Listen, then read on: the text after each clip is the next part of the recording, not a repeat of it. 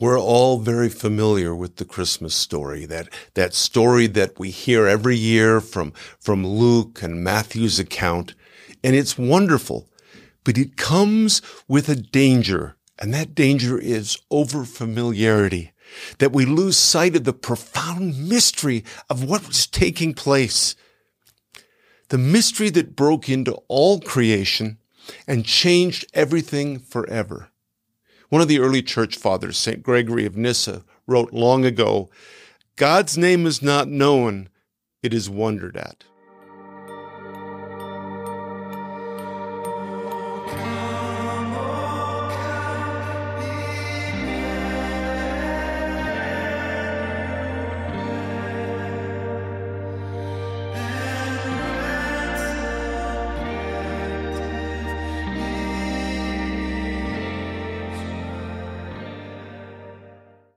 Beyond this hauntingly beautiful melody.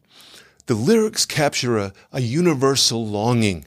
Deep down, we know that life is meant to be more, that, that something is just not right, that somehow it's broken. The Old Testament is filled with this longing for God to break in and make things right. To come, O come, Emmanuel. Psalm 42, I thirst for God, the living God. When can I go and stand before him? One of my favorite Psalms, 63. My soul thirsts for you. My whole body longs for you in this parched and weary land where there is no water. And in the New Testament, Paul captured this same longing, for we know that all creation has been groaning as in the pains of childbirth right up to the present time. Why is this? I believe it's because we live between the times. Jesus brought the kingdom. It has come, but it has not fully come. The darkness is in retreat, but it is not yet fully vanquished. And we live in that in between time.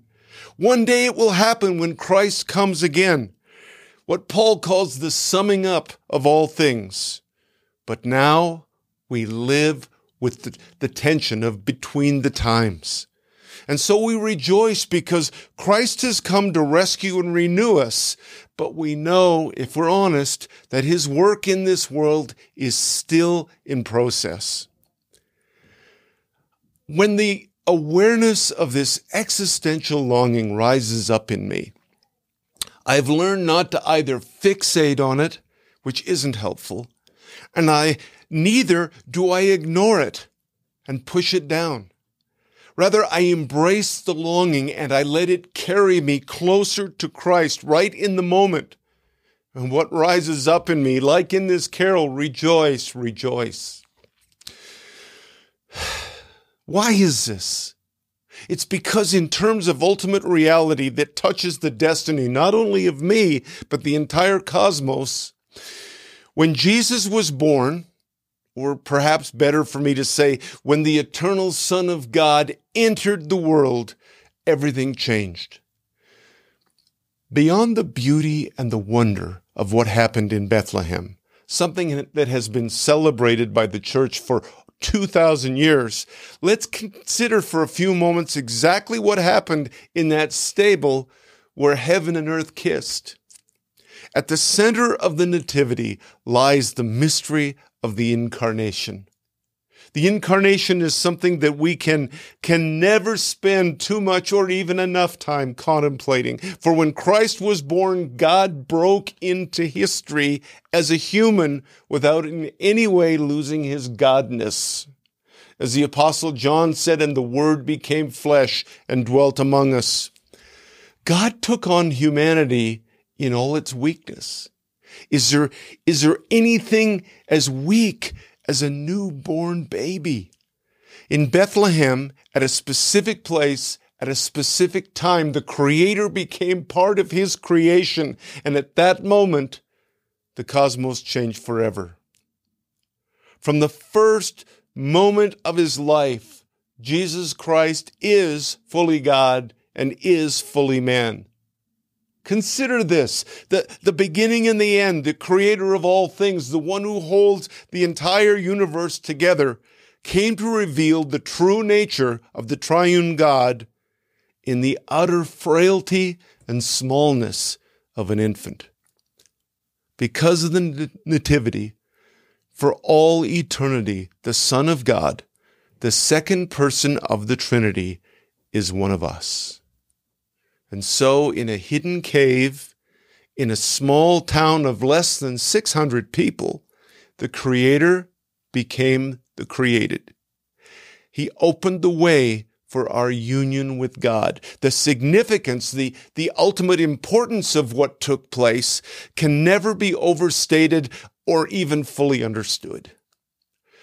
No wonder St. Isaac wrote, The incarnation is the most blessed and joyful thing that could ever happen to the human race.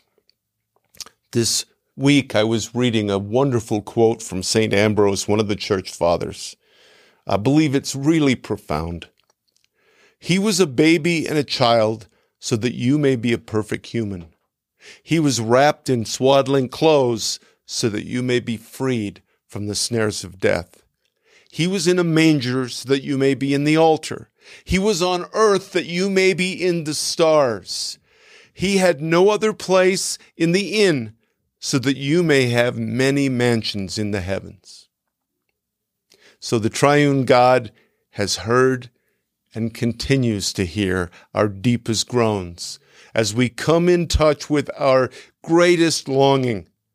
He did not distance himself, but he came and became one of us in order to free us, to, to set us toward our ultimate destiny, the restoration of all things. 3,000 years ago, the psalmist looked ahead to that cave in Bethlehem and wrote this he looked down from his holy height. From heaven the Lord looked at the earth to hear the groans of the prisoners, to set free those who were doomed to die.